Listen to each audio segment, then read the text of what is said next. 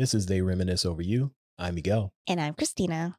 We wanted to take a minute to make a small request of all our listeners. If you're listening to us on Apple Podcasts, Spotify, Good Pods, or Podchaser, leave us a five star rating. You can also leave a review as well on Apple, Good Pods, and Podchaser.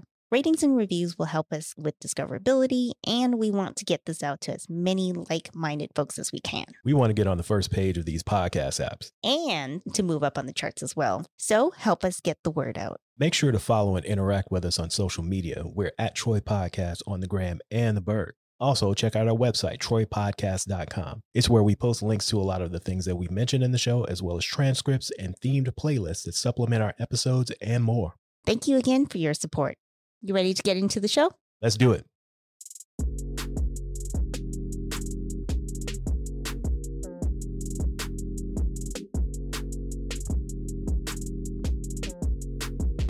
Welcome back to They Reminisce Over You. I'm Christina.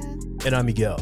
Since this is the 50th anniversary of hip hop, we're bringing in other podcasters that we're fans of and enjoy listening to to have conversations about what hip hop means to us as Gen Xers and millennials. On this episode, we're going to be talking about classic hip hop songs and albums and what that means to us. And of course, we're going to close it out with my favorite segment, the this or that segment, where we lure our guests in into making hard decisions. So, with that said, I'm going to shut up and let our guest introduce himself. Go ahead, B Cox. Tell him who you are. Oh man, Miguel and Christina, thank you so much for having me on the show. It's your boy B Cox from the Vault Classic Music Reviews podcast.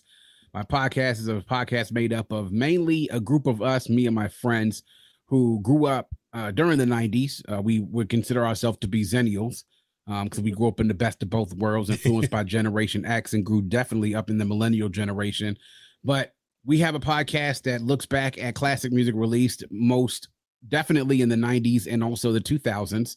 And we look at classic albums and potential classic albums during those times to see whether or not those albums that we may have considered classics, whether they still stand the test of time.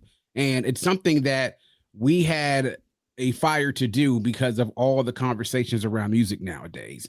And uh, everyone wants to brand something as soon as it comes out. If it's a flawless album upon first listen upon the first couple of listens, a classic. So, so many of us who grew up, as I believe any generation can say this, but I truly believe this in our generation, we grew up in a generation chock full of classics for a lot of artists that were some of the artists that were the best of their time in their genres. So we wanted to be able to take a time to sit back and look at the classics that shaped our lives and to see whether or not they still stand the test of time. So that's what we do with the vault. We rate classic albums and we do it for albums that are 20, 25, and 30 years old.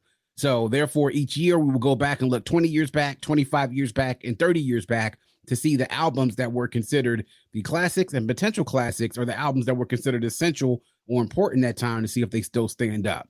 And along the way, we'll also have guests.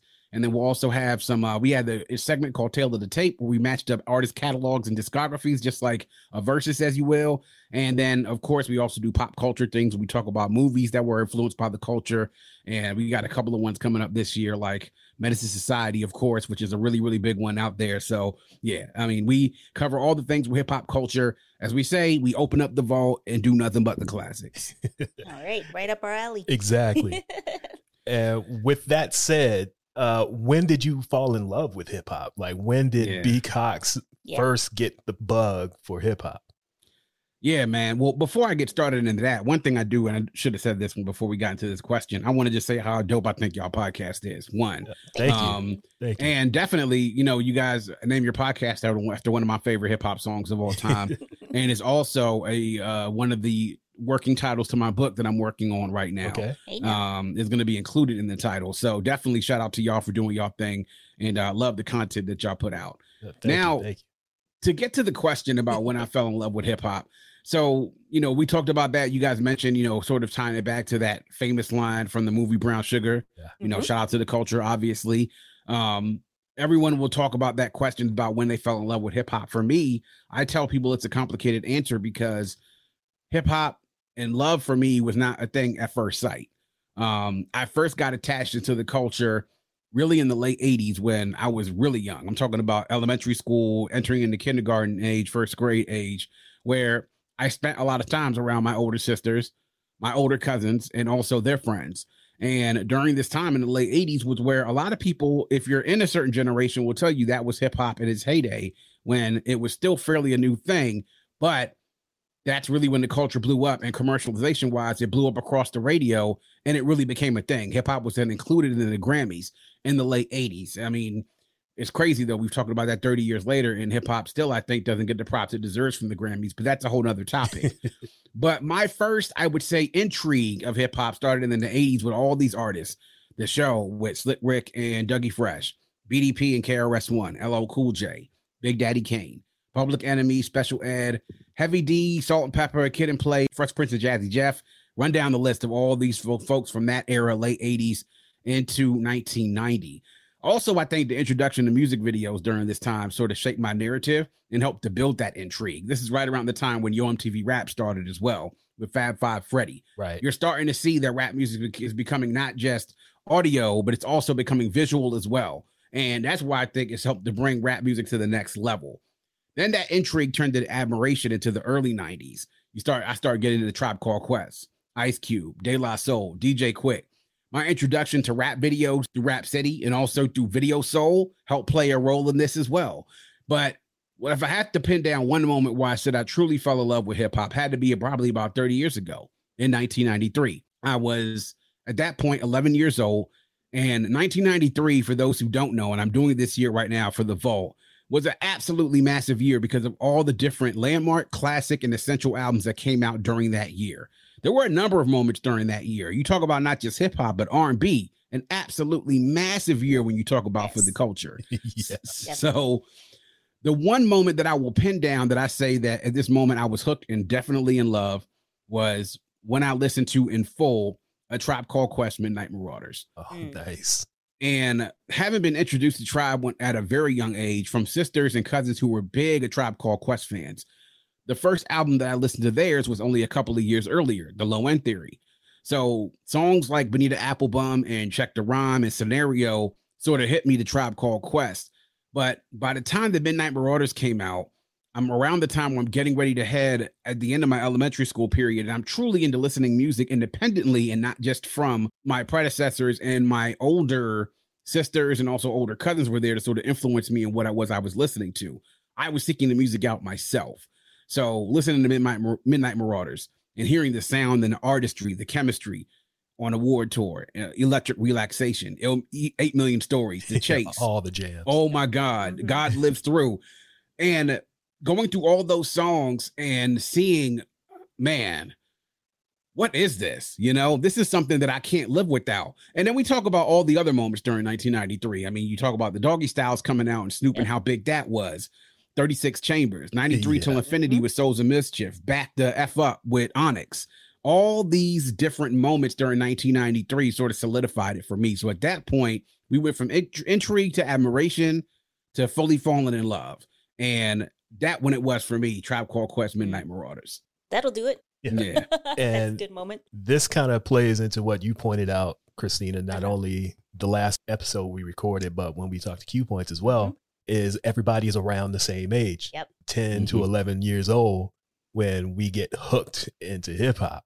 It makes sense because I guess at that age is when we kind of start to break away from our parental or siblings or cousins influence and then that's when we take what we were influenced by maybe but then we start to explore ourselves so yeah i don't think it's any coincidence that most of us have picked that age you know what it is it is the precursor to puberty is what mm-hmm. it is and i think that that sign of growth like mm-hmm. individually the things that you go through physically that you go through as well i think sort of preps you to being able to g- gain some sort of independent thought whether you like something mm-hmm. or not yeah. and i think that has a lot to do with it as well sure. i mean the fact that you're getting ready to end elementary school and going to middle school where things really ramp up at that point for you individually right. so yeah yeah yeah because in the last episode we do the Q points where we posed this question. The moment i chose was naughty by nature's um 19 no their self-titled album.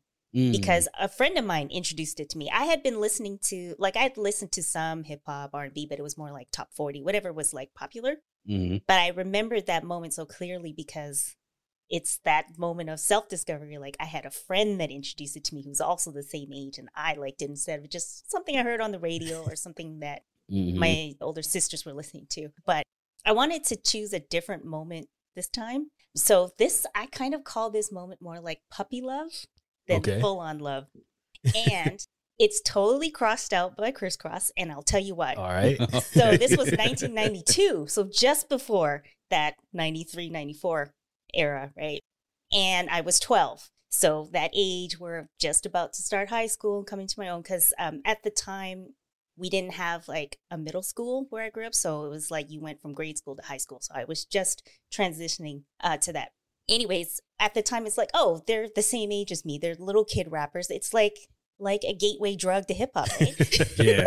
but yeah. as I got older and started to actually listen to like more not kiddie hip hop, I'm like, wait a minute, that's Ice Cube that's Easy E. That's like all of their samples, even their rhyme styles. Like they're sampling Easy E. They got Warm It Up, which is basically Warming Up Kane. They're sampling BDP, Digital Underground, Public Enemy, mm. Ice Cube, Black Sheep, all these people, right? So some of these groups I had kind of started to to find out about, and some people, you know, I never heard of. But at this same time they kind of like made it easy to get into all this stuff because now all this stuff is familiar because i started listening more like early 90s so i didn't know much about like public enemy or big daddy kane um, i was starting to listen to LL Cool J, Digital Underground, and they encompassed all of that, but in like this perfect little kitty format. Mm-hmm. yeah. But when you, because I actually listened to the album again the other day, I'm like, aside from them sounding like little kids, this is a pretty good album, like for anybody. But the fact that they're little kids and they sound like it, it just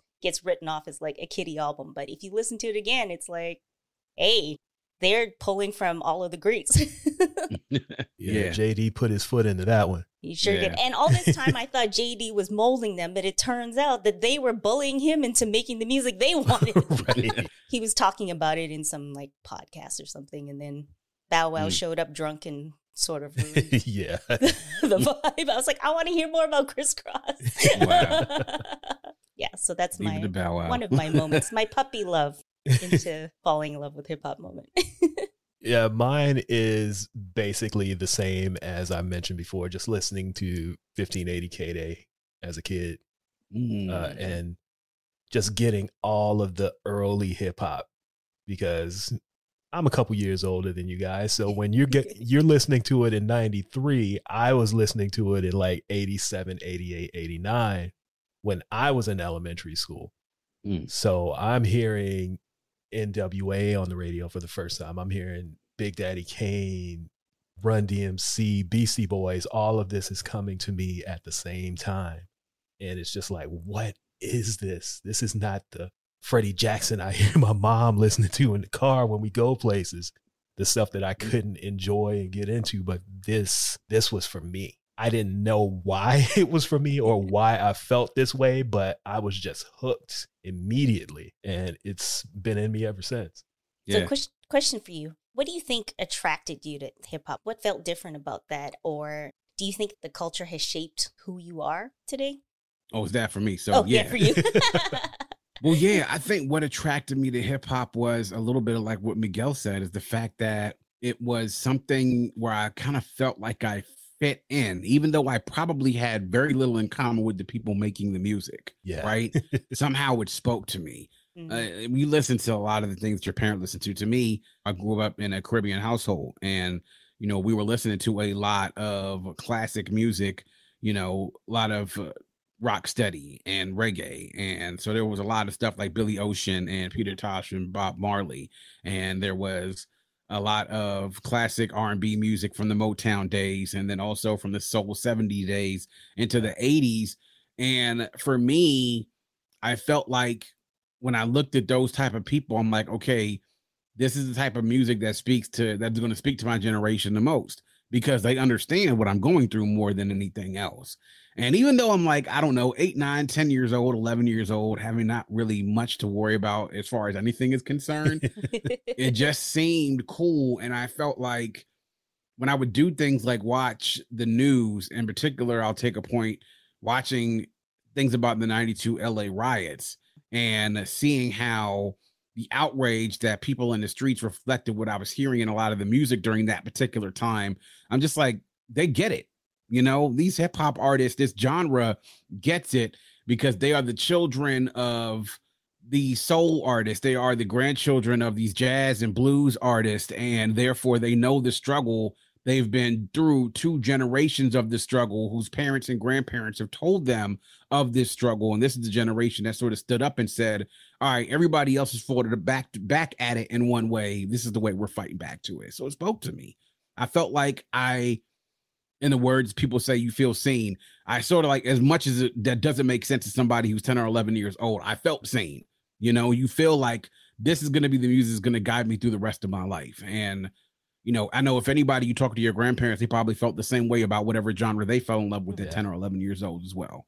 Yeah i remember hearing krs1 when i was young and he was always talking about i am hip-hop i am hip-hop when i'm 50 years old, the president of the United States is going to be listening to KRS One. And I'm like, man, you crazy. like, what are you talking about? But here mm-hmm. I am mm-hmm. 30 years later, and it's like, he was right because I am hip hop. Like in 2023, that's all I've been. Like the way I dress, obviously, the music I listen to, uh, the movies that I watch, the TV shows that I like, mm-hmm. everything mm-hmm. about it is rooted in hip hop. Mm. And like I said, I just thought he was a madman that was ranting, but I am apologizing to you, KRS1. I see your vision now. He was correct. Yeah. And yeah. this is years before Barack Obama was even thought about. Mm. And I'm mm. like, hip hop in the White House, you crazy man. But yeah. here we are, and we've had our first black president, and now we've got our first black vice president. You know, there's hip hop in the White House because we see hip hoppers there all the time. Mm-hmm. Yeah, of course. Yeah. Well, Eazy was dripping Jheri Curl. yeah. See, he snuck his way in though. Yeah, that was a bit of a scam. that was different.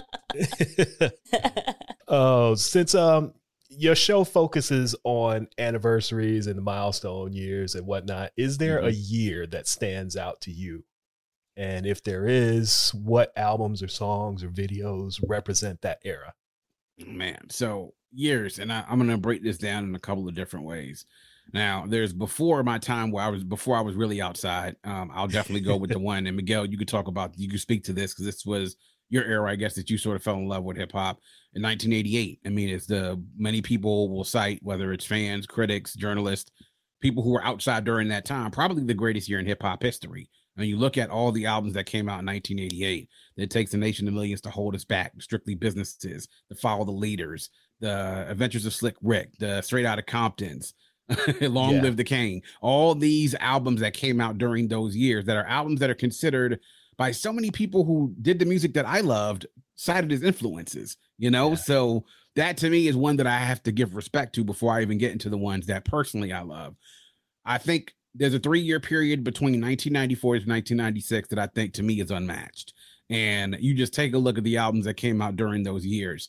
The ones that shaped it for me during 1994, obviously, two of my favorite artists, Nas and Biggie. Ready to Die and Illmatic, both of their debut albums, classics. Um, albums as well, like Common's Resurrection. Also, another album like Redman, There Is a Dark Side. Being able to get albums like Jeru the Damaja, Sunrises in the East. You get to 1995, then that's a whole nother animal where you get into albums like Only Built for Cuban Links by Raekwon, and also The Infamous by Mobb Deep, and Soul Food by Goodie Mob, and Me Against the World by Tupac. So those are just a, a, a, few of them that I'm mentioning right there.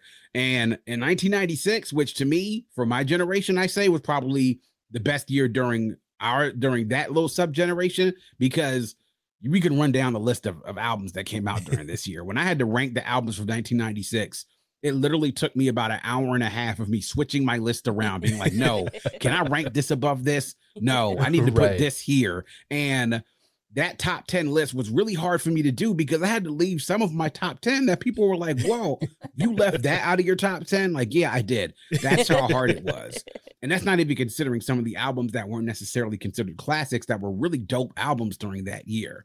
Um, when you get to the new millennium, I always like to say the moments for me like 01 to 03 and that 05 to 06 era, because at that point you're starting to get into a point where hip hop has now turned into a full mixing bowl where the South has really started to take over.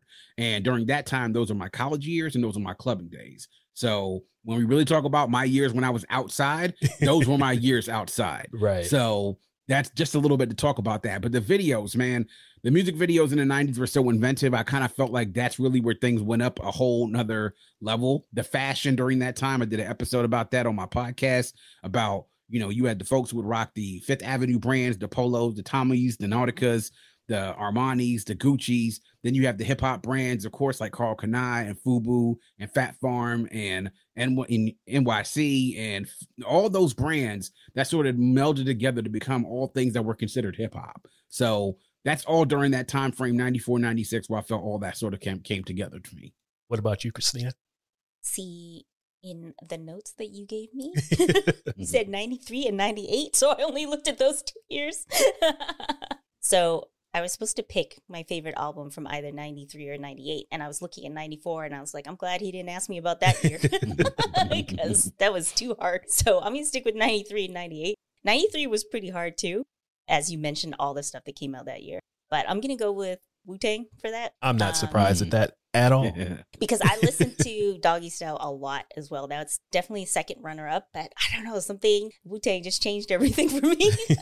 changed it for a lot of people. yeah. and did. then for 98, I have to pick DMX because not only did I listen to mm. It's Dark and Hell is Hot a lot, but I guess it's kind of almost like I mean, if I pick Wu Tang, it was like there was this other like New York powerhouse. But then he released two albums that year. Yeah. So that's pretty wild.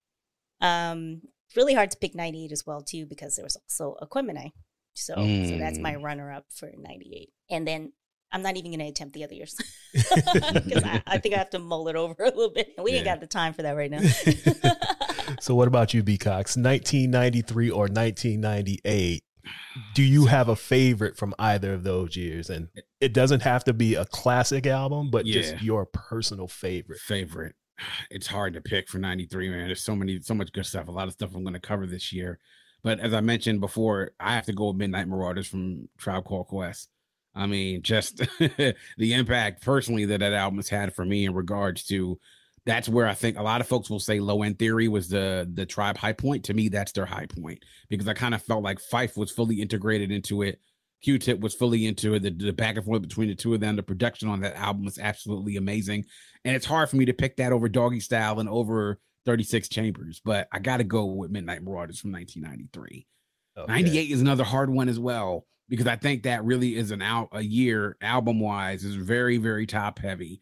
And part of me wants to say it's dark and hell is hot by DMX, but then another part of me wants to say Aquemini by Outkast. and if I had to boil down between the two of those, I probably would have to break down and say it's dark and hell is hot. Only because Aquemini, while I think it is Outkast's best album, I don't think it's my favorite album by them. Okay. So I mm-hmm. would have to say definitely it's dark and hell is hot then. Because when that came out, even listening to it right around the time when DMX died a couple of years ago, I was still blown away by it almost 20 years later. Mm-hmm. Yeah, for me, I'm gonna go with, and it's not a classic album, to a lot of people, but me being from LA, this is a classic LA album. Black Mafia Life by Above the Law. Oh man. Like, it Good. came out after the Chronic, yeah. but it was recorded before the mm, Chronic. Yeah. And without that album and without Dre being around hearing Big Hutch put this album together, we don't get G Funk.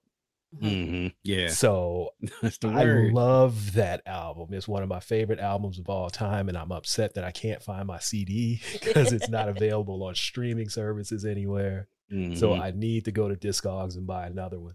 Mm. And for 98, this one's easy. Outkast, Aquemini. That's yeah. my favorite group of all time. nice. Whatever year they're involved in, I'm choosing Outkast. Yep. Nice. It doesn't matter what is up against them. I'm always going to choose Outkast. Nice. yeah, man, those are hard years to pick, man. It's it's yeah. like it's like to try to nail down during 93. It's like mm-hmm. I went ahead and on TikTok I do these posts to preview for what I was going to do at the beginning of the year and I'm grabbing the album covers for all the years during that for all the albums in 98, just the hip hop albums.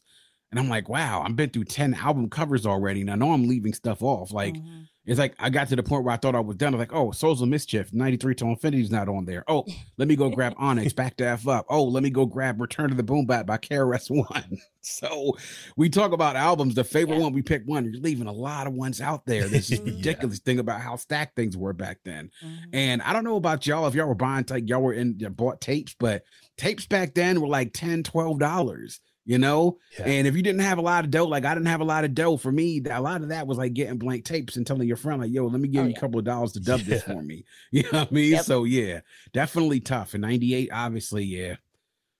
Dmx and OutKast like wow yeah. Yeah. That was good times. High school for me right there. So yeah wow.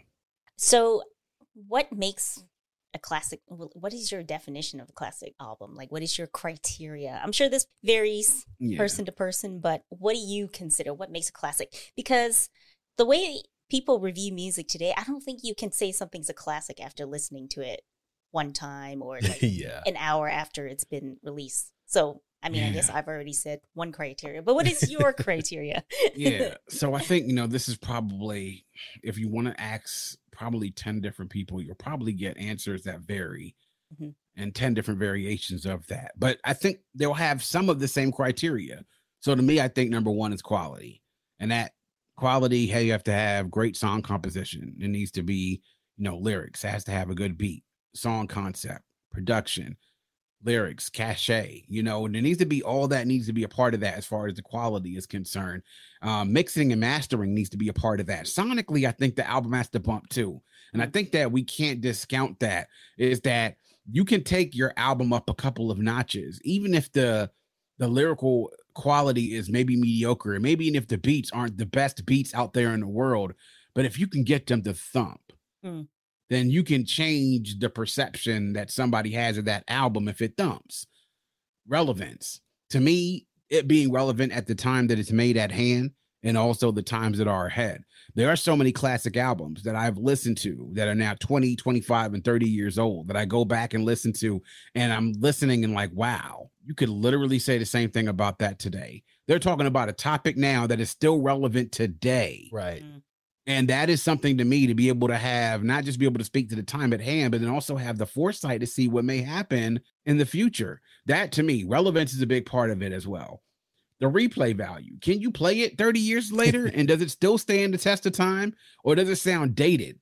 I mean, that really to me kind of breaks down where I used to classify my classic albums as being either certified, borderline, or just in its time. And there's a lot of albums that we may have thought probably 10 years or like five years after they came out, oh, this is a classic. And then like 20, 25 years later, you're kind of listening to it and it sounds dated. And it's mm-hmm. like, you know, we thought this was a classic in its time. Like honestly, it was a classic album to us at that time. There's a point where you pull up some albums and it's, you know, undeniable without you pull it up and it's like, oh yeah, this is still classic. 30 years afterwards, it's still a classic. Yeah. Um, skips. I think there needs to be a minimal amount of skips. I don't think that number can be quantified though. So some albums are classics and they have skips. Some albums aren't classics and they don't have skips. So I think the, there needs to be a minimal amount, if any. I think some people will say, "Oh, you got to skip. It's not a classic." Like, nah, man, that's not true. You know, because there are some classic albums out there that have skips. Right. And to me, I think the last couple of ones for me is the importance and impact it has to the culture, meaning our fans, the journalists, peers, the predecessors, and the successors looking at it and saying, this is an album that was significant and was important to the culture and made a contribution, whatever that contribution may be, whether it influences people, whether it has a legacy that carries on beyond the years that it came out. And then I think the acclaim level has to be there as well. Now, I think that you have to have some sort of acclaim, whether it's from the public or the actual people inside and of the culture. And I think the second one is the more important one because when the culture recognizes this is a classic, then who's anybody outside of it to say that it isn't? Right. And you know, I think that's really the big the, the biggest thing to me. And with classics, they gotta have time to breathe. That's the reason why I made my podcast. Is like people, music needs time to breathe. You got to let this bad boy breathe in order for you to come back to it and listen to it and determine whether it's a classic or not, you know? Yeah, for me, it's when you have an album that's just not a bunch of songs that are thrown together. Like mm. there are albums that have a 20 good songs on them, but they just don't fit together. Yeah. Mm. Whereas yeah. with a classic album, like there's a theme, they flow together sonically, the sequencing is great. Yep So it's all of those things that I feel make a classic, at least for me. Mhm. And also, like you said, when everyone in the culture can agree, that's an undeniable classic. Like we don't have to debate this. We all know what it is. There might be 3% haters over here that just want to be contrarian for whatever reason. Always, man. But the rest of us can agree that Right. we know it when we see it. Yeah, because Yeah. there's even albums that are considered classics that maybe I don't personally particularly listen to a lot or is Mm-hmm. not one of my favorites, but I can still tell when something's a classic where it's like, okay, I understand why everyone else likes this or most people like it or it's considered that even if it's not something I, you know, personally listen to that often. But I think you just kind of know. Yeah. Yeah. It's a, a feeling that you just have. Yeah. Kind of like I guess that feeling we have to just be drawn to the music to Yeah. begin with. Yeah. exactly. You you know classic music when you hear it, and you know it when you hear it when you first hear it, and you know it 10 years afterwards when you listen to it, and you know it 20 years afterwards when you listen to it. You know. hmm And with that said, are there any albums released in the past five to 10 years that you feel are classic? Or might become one. yeah, I think that's the the caveat right there. I, I'm very hesitant to call albums classic. I like to label them as uh, potentially classic worthy. And here's the list that I came up with when uh, I thought about that question. So to me, I would have to put these albums as potentially having the ability to be classics when we go down the road. To me, I think at least 20 years, you got to at least give it 20 years or so. That's just my personal uh, guideline. So I'll start with J. Cole, uh, 2014 Forest Hills Drive. That to me was the album when I first heard it. I was like, this album has potential. It definitely does. That's my favorite album by him by far. I mean, mixtapes and stuff, everything, yeah, but uh, LPs, that's my favorite. Uh, Kendrick, obviously, to Remember Butterfly. And to me, also from him, possibly Damn as well. Though I know a lot of Kendrick fans tend to sort of, it, it's really Damn, I think, is a polarizing album when it comes to Kendrick fans. But to me, uh, I would put Damn almost a step below to Pimp a Butterfly and sort of almost right there with Good Kid M.A.A.D City. Um, Freddie Gibbs and Madlib Pinata will be another one uh, that I would have to put up there, possibly. Chance, uh, Acid Rap, and also Coloring Book. Uh, Benny the Butcher, the plugs that I met. Uh, it's was another one that was a good one that I loved. Um, then two, a couple other ones that I wanted to mention: Scarface, Deeply Rooted, um, Anderson Paak, Malibu, and for Nas, who's my favorite rapper of all time, uh, I would have to say of these albums that he's put out over these last few years, I really think that King Disease 2 and maybe even 3 have the potential to be there once we go a little bit further down the road. Um, King Disease 2 in particular, for me, I'm a very, very big fan of.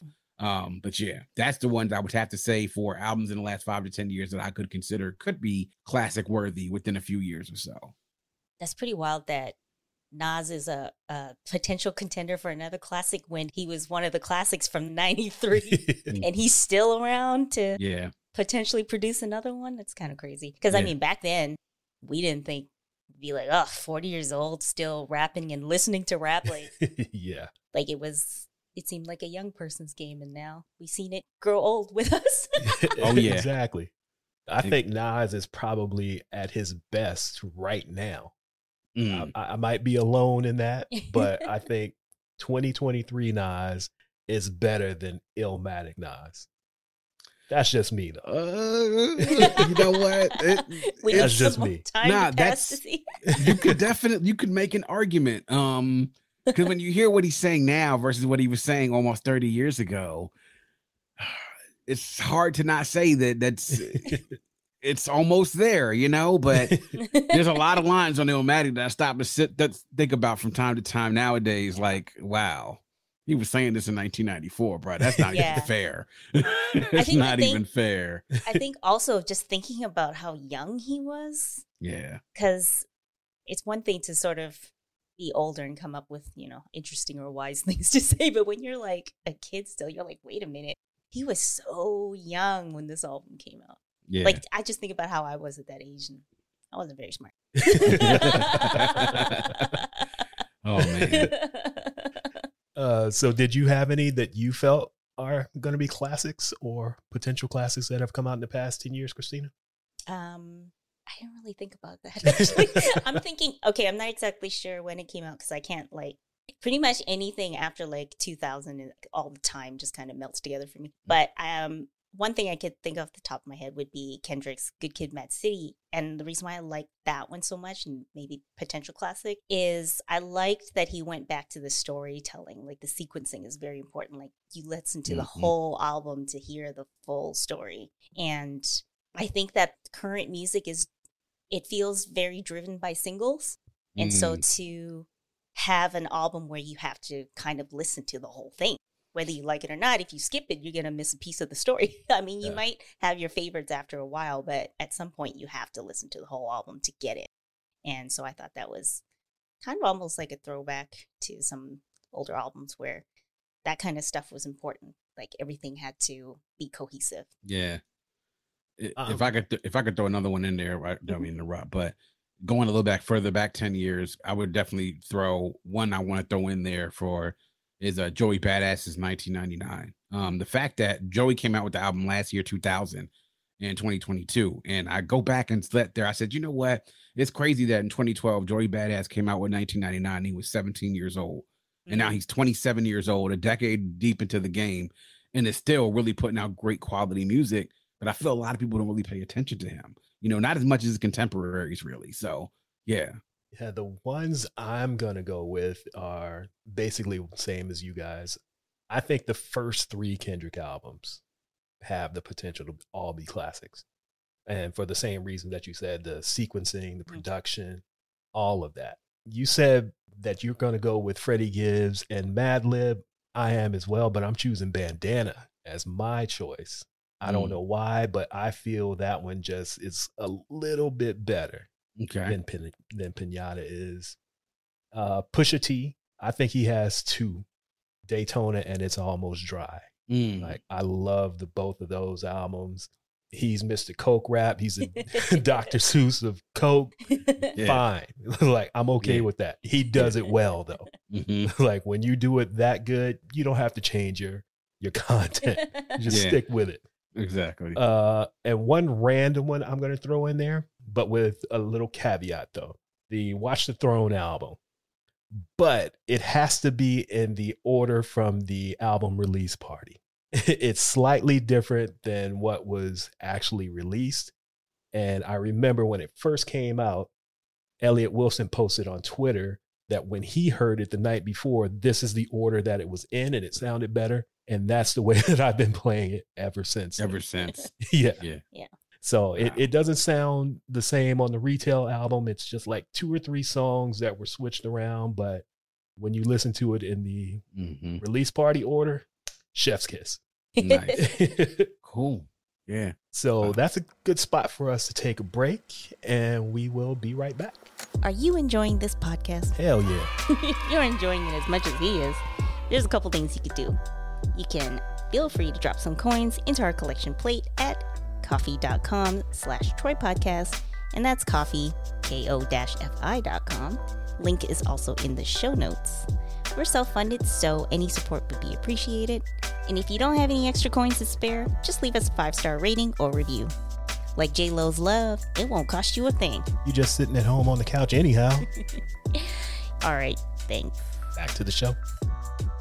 All right, and we are back, and it's time for us to do my favorite game, this or that.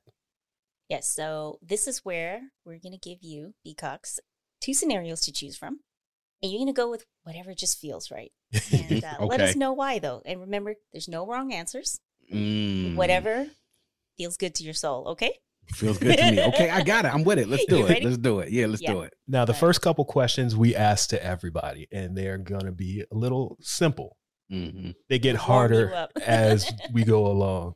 Oh, okay. So the first one we're going to go with is which was your favorite magazine, Double XL or The Source? Oh man, um, with me, I mean, it's got to be the source, obviously, right? I mean, I came up in the era where source mic ratings were things that you rushed to. I mean, that was, I think, the feature stories were great, like the ads and everything were cool, but you rushed to the source to see two things for me the quotables and to see what those reviews were hitting on. And you knew you had a good one personally if you had a mic rating of 3.5 or higher. But if it got up to four, then you're like, oh, okay.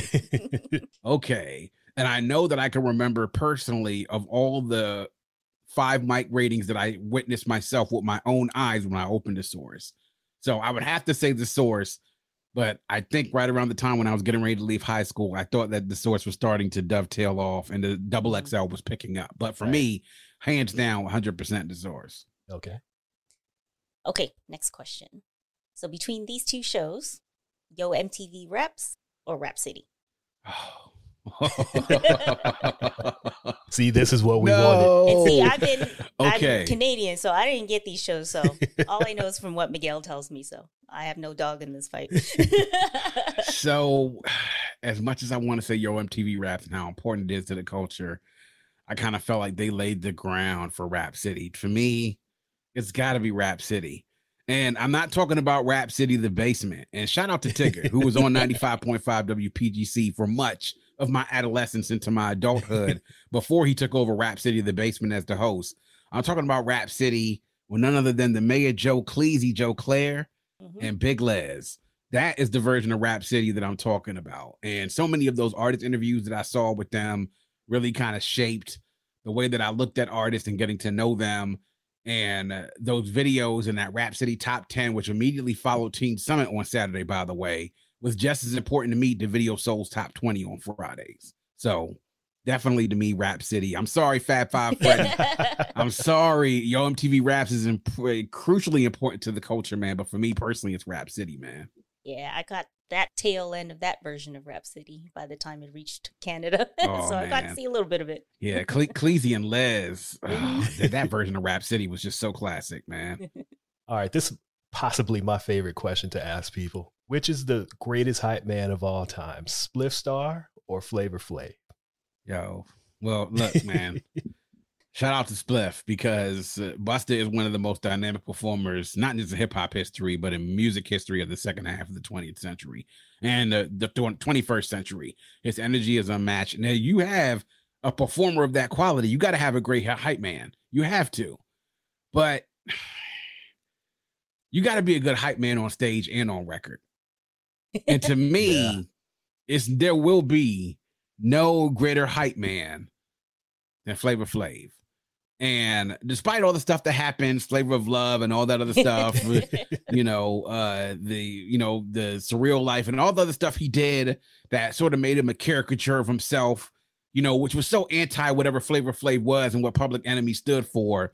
But there'll never be a big hype, a bigger hype man than Flavor Flav, man, because he was a hype man on stage and on record. There's nobody who complimented the importance of what Chuck D and Public Enemy brought Yes. than Flavor Flav's ad libs and speeches in the middle of raps, man. No way. so it's got to be Flav, man. It has to be. All right. Suppose you're making an album. Which producer are you choosing to work with? DJ Premier Oh, no. or Dr. Dre? Oh no. You all are this is where it starts to get hard. Oh, we're, straight heat, we're heating up. straight to the hot afterlife. Both of you go for asking me that question. Primo or Dre? You know what's funny? Those two are actually, when I talk about hip hop producers, are my one A and one B best Yeah. producers of all time. Um, hmm. if This I'm is why we an threw it at album- you. okay. If I had to say producer overall, I would have to say Dre. I like Primo's beats better, but not just as a beat maker, but also based on the direction, the uh the guidance and the tutelage and oversight of an album. That's to me where I think Dre is a step ahead of DJ Premier in that respect because look at how many of the classic albums that where he produced some tracks, yeah, he made some beats, yeah, but really who was the driving force in the studio to make those classic albums from Death Row and even the ones from Ruthless stand out because he was the one driving the ship. Right. And really a great producer is not just going to make beats, but they're going to drive the ship to really make that album be what it is. Mhm. And Primo to me, I think beat maker wise, one one A without a doubt. But if I had to say so a producer to work with on my album, just because of that, I have to give Dre the edge. Okay. Yeah. I think one of the things that really um, made me realize like how great a producer that Dr. Dre was was when I found out that he basically forced Eazy to become a rapper by feeding him one line at a time and making him record it over and over again. Mm-hmm. And then he turned into like a great rapper. Yeah. That's a lot of patience and work ethic to do that. Yeah. Or the famous story about Bishop Lamont that he made him record the same bar over like 65 times because it wasn't the way Dre wanted set on the record. Yeah. Yep. You know, so I mean, that talks about the dedication that somebody Exactly. has. Like, wow, you know, that would annoy me as a rapper, but Yeah. you know, that's the kind of perfection you want so that when it comes out on the other side to Mhm, our ears, that's what you want. Yeah. definitely. All right. Now, this one is definitely going to cause some internal struggle with you. All right. So, if you could personally never hear one of these two albums again, but they don't disappear for the rest of it. So, it's basically like you're at a silent disco, Mhm. but you can never hear these albums, but we do. okay. Illmatic or Ready to Die. One of them's gone. Wow.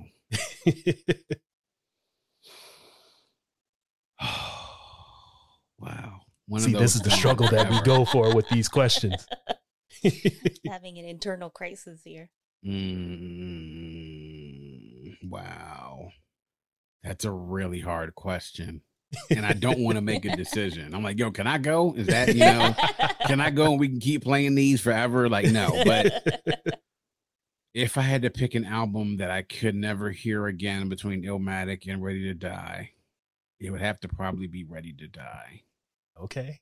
And as much as it hurts me to say that, because I went and got ready to die with grass cutting money and I bought it. I bought it just for the simple fact that I needed to hear everything that Biggie had to offer. And when I lost my Ready to Die tape, I cried. Like I was Oh, thir- man. 14 years old and I cried. And I had to go out and go buy another one with grass cutting money.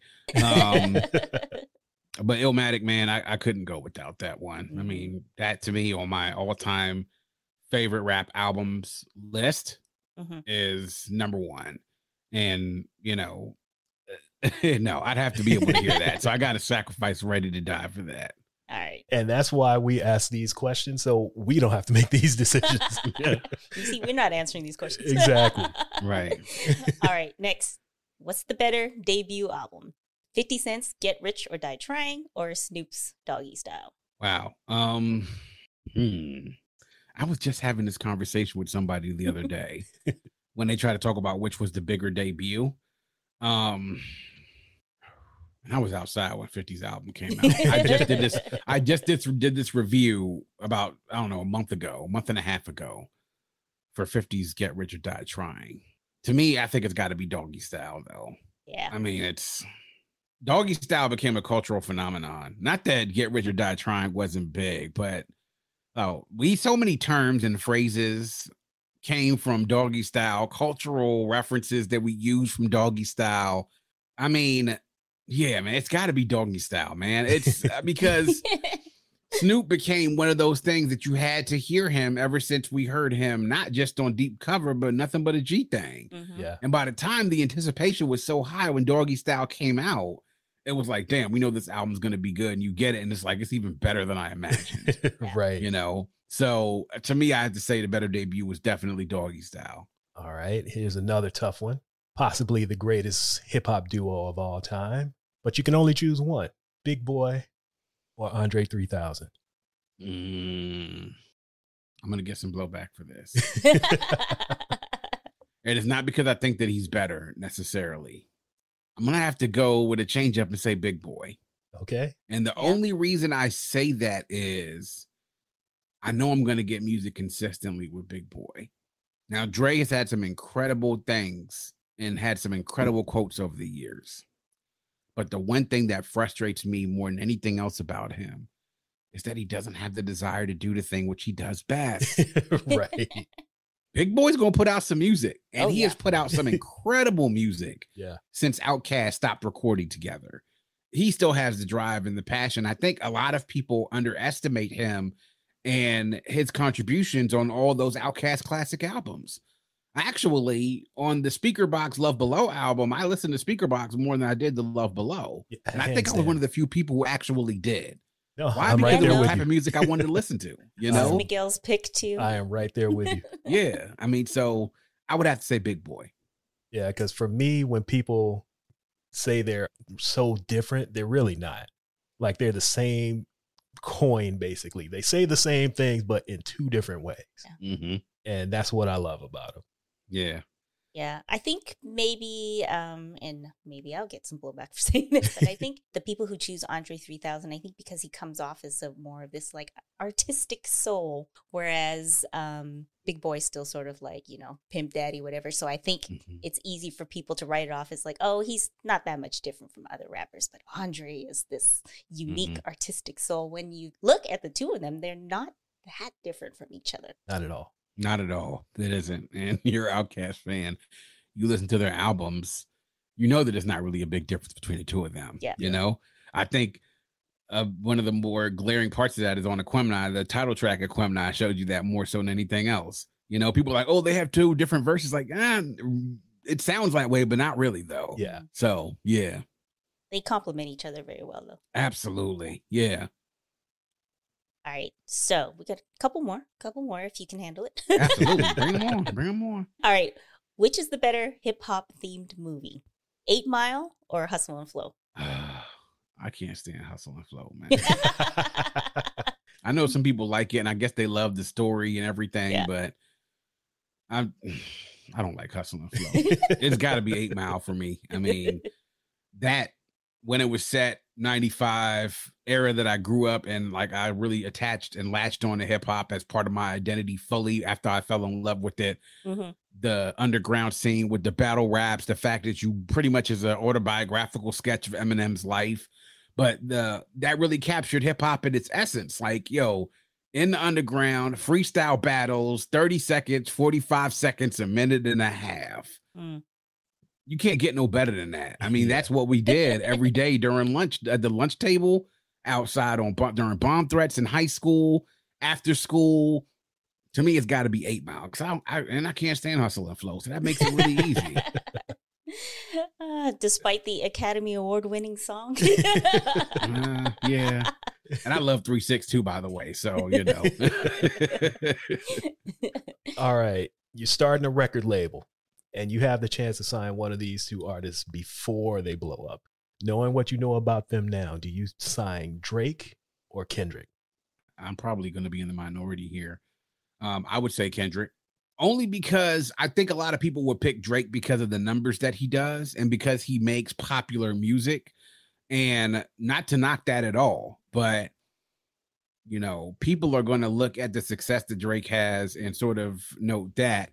People are going to look at Kendrick and note his success, but they're going to talk about his artistry more than anything else.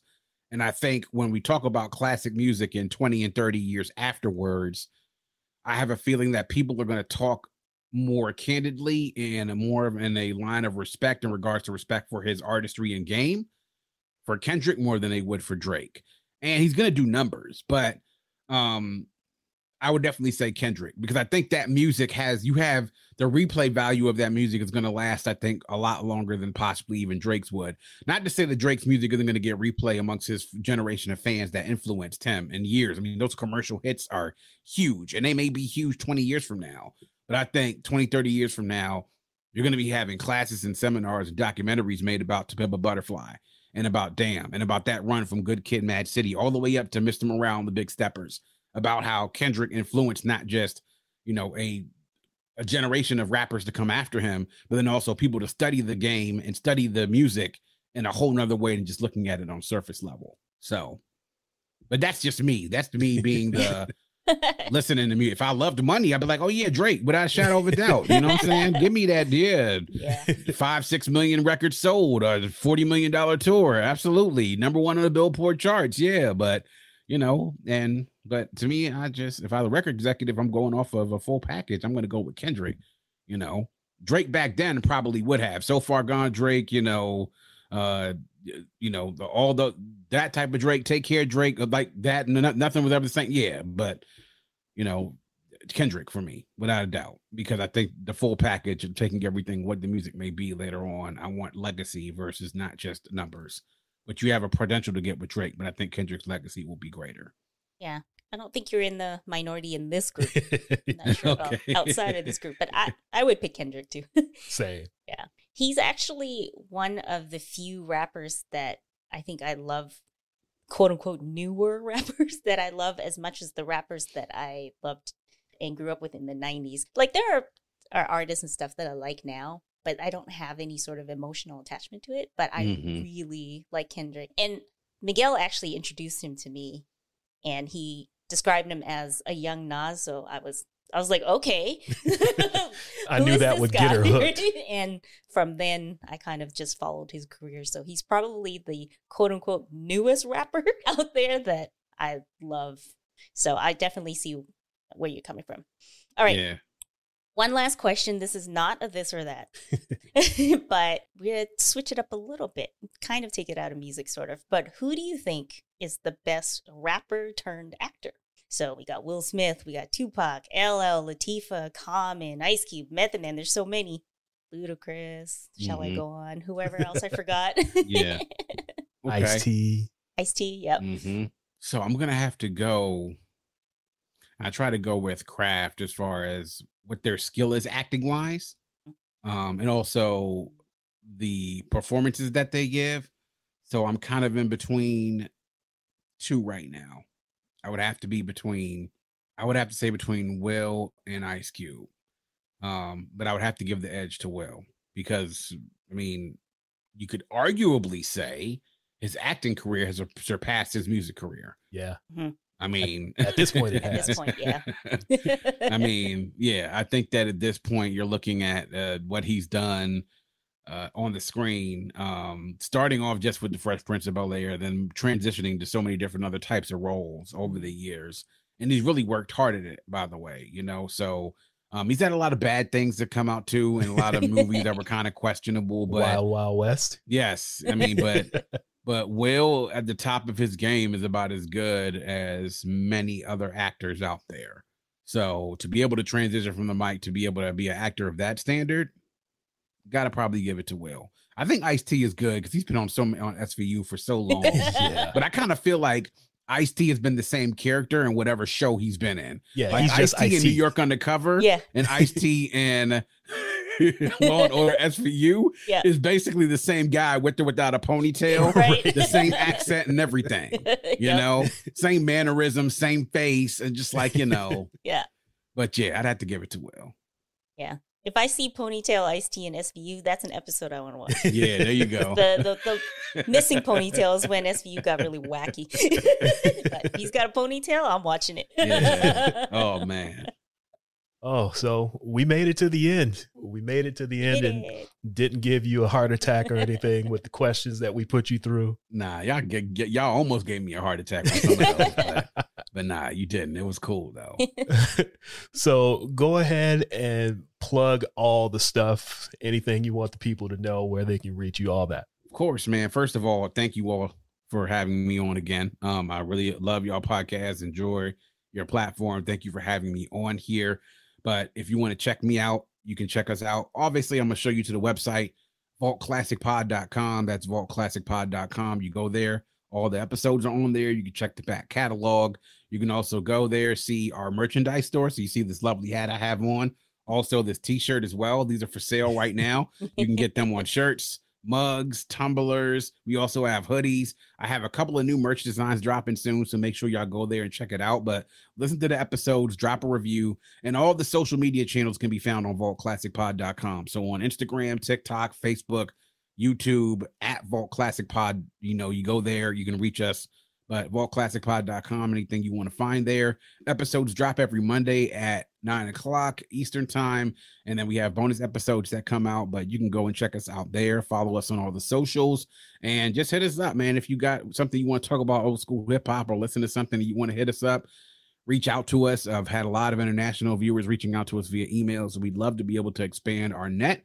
So hit us up there, vaultclassicpod.com. And um, yeah, hopefully you guys listen on. And again, thank you all, Miguel and Christina, for having me on. This has been a blast. Yeah, thank you for agreeing to come on and join us. Yep. Oh, for sure. You got anything you want to say, Chris, before we get out of here? Not really. I never have anything to you don't.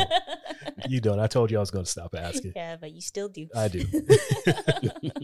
All right. So head over to troypodcast.com and you can check out a playlist that we're going to put together based on this episode. Uh, you can also check out our other playlists because we love putting playlists together and some of them are damn good, I think. Also, if you want to get some of our merch as well, you can go over to nothing but a T thing. That's T E E T H A N G dot com, tthang.com. Grab some t shirts, hats, all that good stuff. Uh, you can sign up for our newsletter liner notes. That's at troypodcast.com slash newsletter. Uh, we don't spam your inboxes. We hit you up once a month with a bunch of stuff that we like, and we think you'll like them too. Follow us on the gram and the bird at Troy Podcast and all that good stuff. Yeah, my throat's getting dry, so it's time for us to wrap this up, and we'll see you in a couple weeks. Peace.